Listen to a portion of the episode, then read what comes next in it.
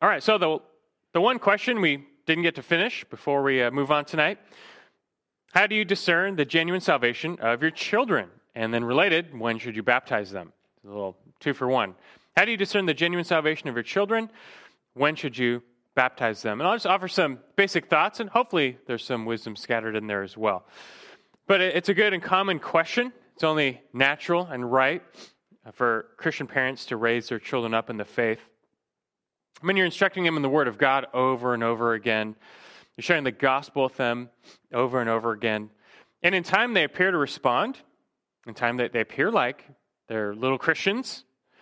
But since they're children, you're still not quite sure how much they truly understand, how much they're believing on their own, if they're just going along with this because of you. You wonder if they really believe for themselves.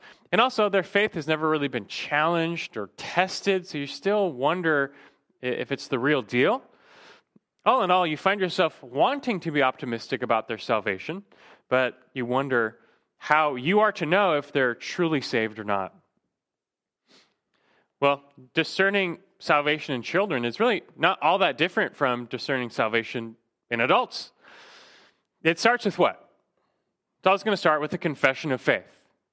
A confession of faith. Have they made a confession of faith? There's no salvation apart from faith in Christ. That's kind of the obvious starting point. Any child or adult must believe in the gospel to be saved. Romans 1:16, I'm not ashamed of the gospel. It's the power of God for salvation to everyone who believes. Romans 10:17, faith comes by hearing, hearing by the word of Christ. A natural starting point would just be to, to have some conversations with your children to try and ascertain the status of their faith. I mean, first things first, have they even made a profession of faith? Have they ever made a claim to believe in Jesus? One that wasn't just kind of coerced by you. If not, then, well, you wouldn't obviously have any real assurance that they're saved. Just continue in your efforts to keep teaching them the Word of God, sharing the gospel with them. Again, you're going to try and lead them right up to the door of salvation, show them the way to enter, but you can't make that final decision for them. God must open their hearts and they must enter in. But let's say your child has made a profession of faith, though. We're just going to run with that. You have a child, maybe a little bit older, they have made a profession of faith. They tell you they believe in Jesus. All right, that's good, but you're going to take that further. What exactly do they believe? Can they rehearse back to you some of the basic truths of the gospel, even in a simple form? That's important because I think we all know children, especially young children, can be pressured to believe pretty much anything. I mean, you t- tell a bunch of kids in a Sunday school room that they need to believe in Jesus or else they'll go to hell. They're all going to believe in Jesus. You're going to get a lot of decisions for Jesus real fast. They're all going to raise their hands saying they want to believe. But we're not interested in that. We're not interested in manipulation or coerced confessions. We're just trying to deceive if, uh, discern, rather, if the seed of the gospel has truly been planted in their hearts and germinated and come to life on its own. The new birth is an invisible reality. I can't see if it's happened to you just by looking at you. I can't see into your heart or your soul. But the new birth does come with some clear effects that can be observed over time and can be drawn out of someone. The starting point, though, is always going to be with what a person says, what comes out of their mouth, their profession. Because right off the bat, if someone cannot verbalize the gospel, what assurance can you really have that that they are trusting in the gospel to save them. They can't tell you the gospel, even in a basic form, you're really not left with any assurance that they're saved by that gospel. When our son Noah was about four or five, I would tell him the same truths of Jesus and the gospel over and over again. And, and I would say, Do you believe that? And do you believe that? And do you believe that? And he'd all say, Yes, but then at separate times when he was unprompted, unhelped, unassisted, I would ask him, like, so tell me what you believe again, and how does someone get to heaven? And, and he couldn't really muster get together any response. And that's okay. I didn't expect him to get it all that young, have everything figured out. Not, even then, I can't make him understand or believe. But if any person, adult or child, can't really answer the question on their own, what must I do to be saved? You can't really have any meaningful assurance that they're saved. It's just the most fundamental question that of our hope. We're saved by our faith, a trust in Christ alone to save us. And if someone can't can't verbalize that, can't give any words to that. You kind of stop right there. Salvation is not by works, it's by faith in Christ alone, a heartfelt trust in Christ's person and work. Consequently, the assurance of salvation is likewise based primarily in faith. Nothing is more sure than God and His Word. It's more sure than my experiences, more sure than my emotions and feelings, even my deeds. scripture says, like John 6 47, he who believes has eternal life. And so you have someone who, who is not believing or cannot verbalize belief. How can you believe that they have eternal life? And it's kind of obvious, but you know, you're going to start with their confession of faith, verbalization of the gospel. Can they explain to you what they believe and why? Can, what can they give, give to you? So, like I said, just have lots of conversations with your children about what they believe. Unprompted or, or rather uncoerced. You're not leading them, you're not giving them leading questions, leading them to all the right answers. Just, just see what's in there, what comes out when you ask. What do they know? What do they believe? What's their hope? What are their fears? In what are they placing their trust? We spend a lot of time, especially early on, placing a bunch of truth into them. It doesn't all stick. A lot of it just falls out or leaks out. Only by having conversations and asking lots of questions can we discern what actually remained inside of them. And so you're going to have to do that. Ask lots of questions, not in a, a, judgmental sense or even a high pressure sense, just like what's inside of you? What, what do you believe? What, what will come out of them? So that's where you start. But let's complicate things a little bit. Let's say your child has a solid profession of faith he or she has professed belief in the gospel and they can verbalize the essence of the gospel. Maybe beyond the basics, they can tell you some, some good doctrine, some, some serious belief. Does that, does that mean they're saved? Well, as with an adult, discerning someone's salvation always starts with their confession and their hope in the gospel. But it does go beyond that. It will involve their life that's because Scripture teaches there's an unbreakable connection between true faith and new living. The one who is born again will live like it. We're not saved by that new living, we're not saved by deeds or, or works righteousness, but the faith that saves will always yield to a life of righteousness over time. And that's a natural consequence of new birth that we would look for over time. Just like James says in his epistle, faith without works is dead. James 2:14, he says, "What use is it, my brethren? If someone says he has faith, but has no works, can that faith save him? Even so, faith, if it has no works, is dead, being by itself." Verse 17. James knows only faith can save. We are only saved and justified by faith. But that type of faith, the type of faith that produces no works, that, that type of faith cannot save. That's not faith of the saving variety. That's a dead faith. That's a, a phony faith. The, the saving faith, the faith of the saving variety, will always produce works. It will always yield fruit fruit of obedience, fruit of, of righteous living. That doesn't mean we're perfect. We still sin, we still fall short. But even here, the true believer will yield the fruit of repentance. They'll show a new sensitivity to sin and they'll fight against it. So these are some of the things you would likewise look for in your child.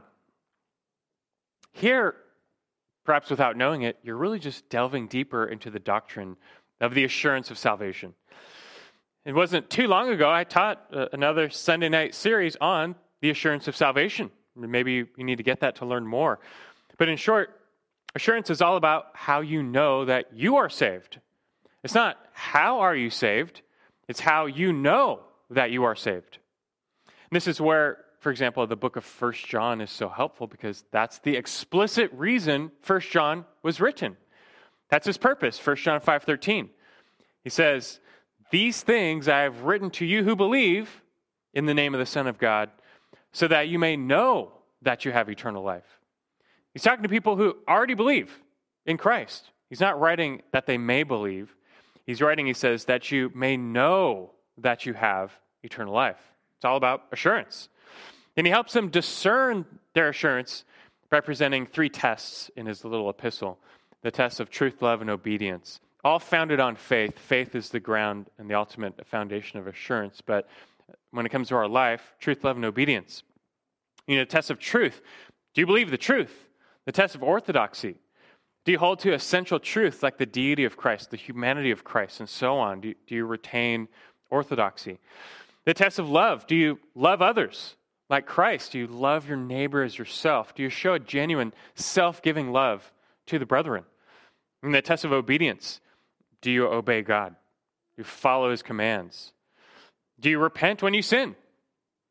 Overall in your life, do you walk in the light or do you walk in the darkness? A test of obedience. And throughout First John, he helps us evaluate our faith and test ourselves to see if we're really in the faith. It's really akin to 2 Corinthians 13 5. We're commanded, it says, test yourselves to see if you're in the faith. Examine yourselves. Or do you not recognize this about yourselves that Jesus Christ is in you, unless indeed you fail the test?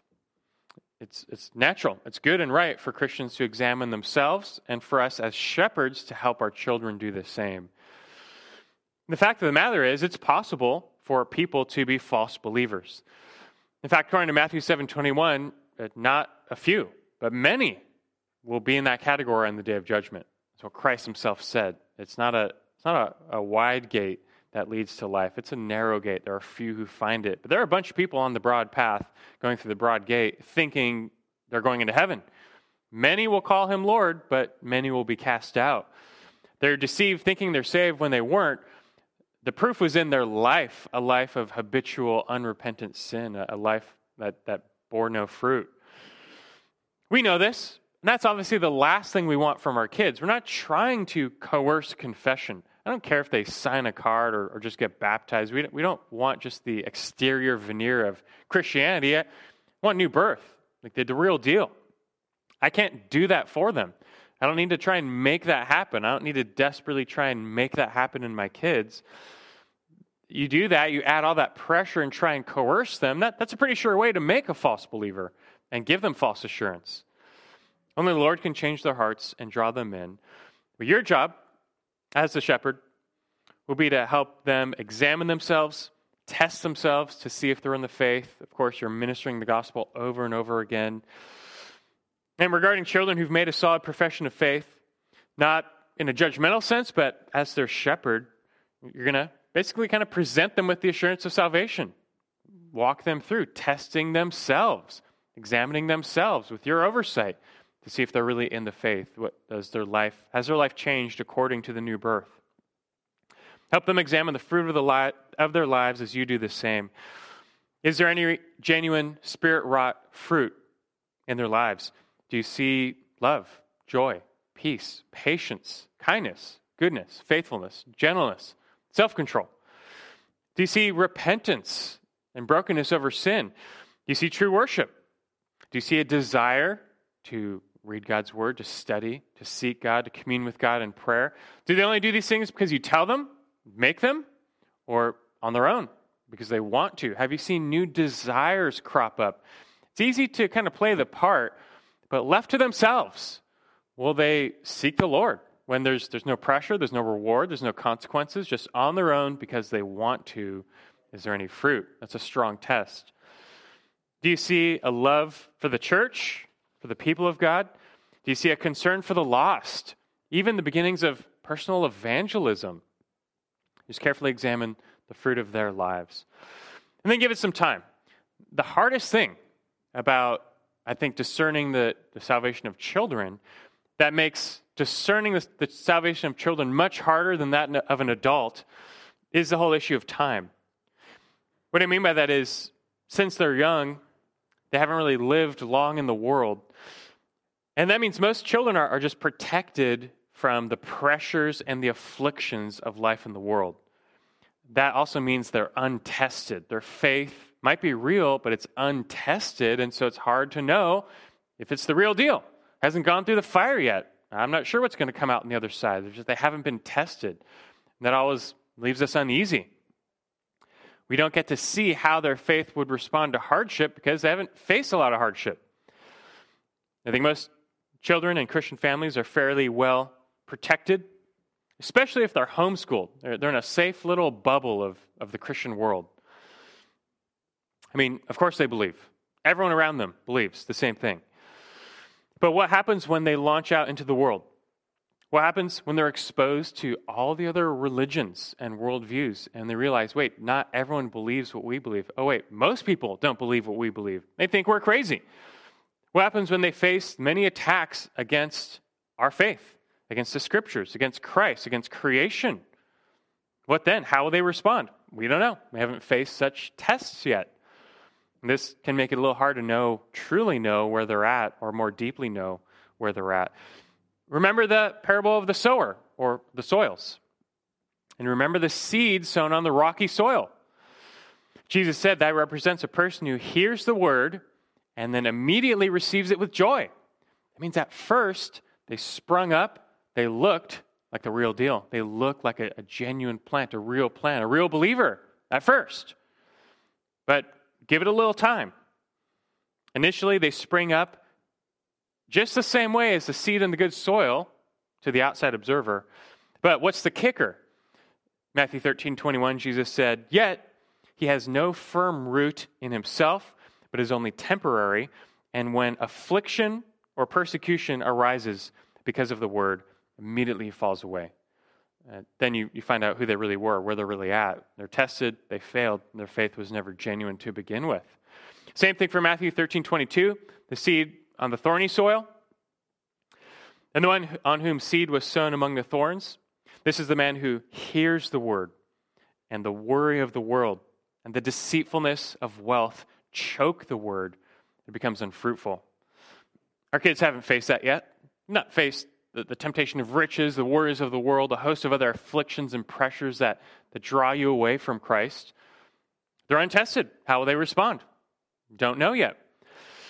But the seed sown in good soil will withstand those temptations, those afflictions, those tests, will pass. Their, their faith will be refined like pure gold. They'll pass through the fire and they'll bear fruit of different uh, varieties. And so it goes with children. Time will tell. I think we can just say this to the degree that they're exposed to such tests and to the degree that they pass, your confidence in their salvation may grow. Just like their confidence in their salvation may grow. This part of assurance. Uh, to the degree that they're exposed to such tests and pass, assurance may grow. Some parents desperately want to remove all hardship, all tests from the path of their children, that, and that desire to protect them. And, and sometimes you should, but other times don't. Within reason, allow them to be tested. You can use those as opportunities to see what's inside of them, what comes out shepherd them accordingly. It's important. That's valuable information. That I would say I'd like to see that while they're still in the home, that I can reach them no matter how they respond to that test. I don't want their first time of real testing by the world to happen in college when they're out of my sight. Lastly, though, when it comes to discerning their or your salvation, is perseverance, which is you know related to all this. Do they persevere in the faith? Because obviously, if, if they fall away, if they stop believing, if they no longer profess, well, you have your answer. But do you see your children persevere in their profession of faith with each passing year, with each new trial? That's the ultimate test of assurance, and it just continues all life long, all throughout life. I mean, really, how do we know any person is saved? We can't see inside anyone's heart. It's an invisible reality. All we have to go by is this their profession of faith in the gospel, the fruit of a changed life, and then their perseverance until they die, until the very end. That's what we go by. And as we see these three things, the blessings of assurance may flourish. And so it goes with our kids as well. We'll discern those and help them discern those and gain assurance. Ultimately, based on just trusting in the promises of God, but uh, gaining assurance that our faith is real will come as we examine our lives. Learn, if you want to learn a little bit more about that, again, I'd urge you to perhaps go and, and get some of those messages on the assurance of salvation. It's really the same question, just for kids. One last note, though, to finish up here on baptism, because someone asked, you know, basically discerning when to have their children baptized. And different Christians will have different convictions here, and largely leave this to the discretion of parents. But to share maybe a little wisdom, that this is going to be a wisdom and prudence issue. We, we don't believe in infant baptism. That's clear, but we do believe in a believer's baptism. And look, the pattern in the book of Acts is that as soon as a person professes faith in Christ, they understand the gospel, that's clear, and they profess faith in that gospel, they're immediately baptized. But what about kids? What about a five year old who seems to do that? Do you just baptize them then and there? The problem is, New Testament says nothing about childhood baptism. There's a few texts that mention a whole household was baptized, but still, no kids are explicitly mentioned. It's just an argument from silence. We don't know one way or another. We've just got nothing to go by when it comes to when to baptize children. In the early church, I can mention uh, the very act of confessing Christ was risky. It came with a high cost, the cost of your life, persecution. And that just the high cost filtered out phony believers. They, they were faced with the test just at the moment of faith, and that filtered out a lot of false believers. And that's why you see in the early church far fewer false believers, false professions, false baptisms. We know that's kind of flipped today, at least up until recently. The cost has been extremely low to claim to believe in Jesus in America. It's easy, there's no consequences, no risk. And that's led to, I think we all would probably agree, more false professions, false baptisms. It's understandable. And I think why is that parents want to guard their children against such a thing, a, a false profession, and, and there, thereafter perhaps a false baptism. Especially since baptism will imprint a salvation experience in the minds of their children, rightly so, like we learned this morning, actually. And so if you administer baptism before they're truly saved, yeah, best you can discern, you might run the risk of building into them a false assurance. All this goes to say there's no magic number, there's no magic age. There are some who advocate just waiting until a child is 18. They can make a, a full fledged adult decision themselves. And I think there's some wisdom to that. But generally, we would say as soon as a child understands and desires to be baptized, and as soon as their parents can reasonably attest to their salvation, we would permit them to be baptized. This is going to be a case by case issue. It's, it's always a shepherding issue. There's no real broad brushstroke we're going to use here. We're going to work in conjunction with the parents as the primary shepherds, pastors of their kids uh, to discern their salvation. It is true, baptism is for believers. And belief, uh, belief is not only after you cross 18 years old. It's kind of magic number. God can save someone as He wills. And as you discern that, as your child builds that assurance of salvation. It is wise to guard against a false profession and a false baptism. There's wisdom there. We would work with parents, case by case basis, to you know, cross that line and have uh, your child baptized. Okay, well, that'll do it. We'll leave it right there as just an, addendum, a little postscript for our biblical parenting crash course, just that one question we begin to answer. I'll finish it there. I'll finish this in prayer, and then we'll move on to something else right now. So let me do that.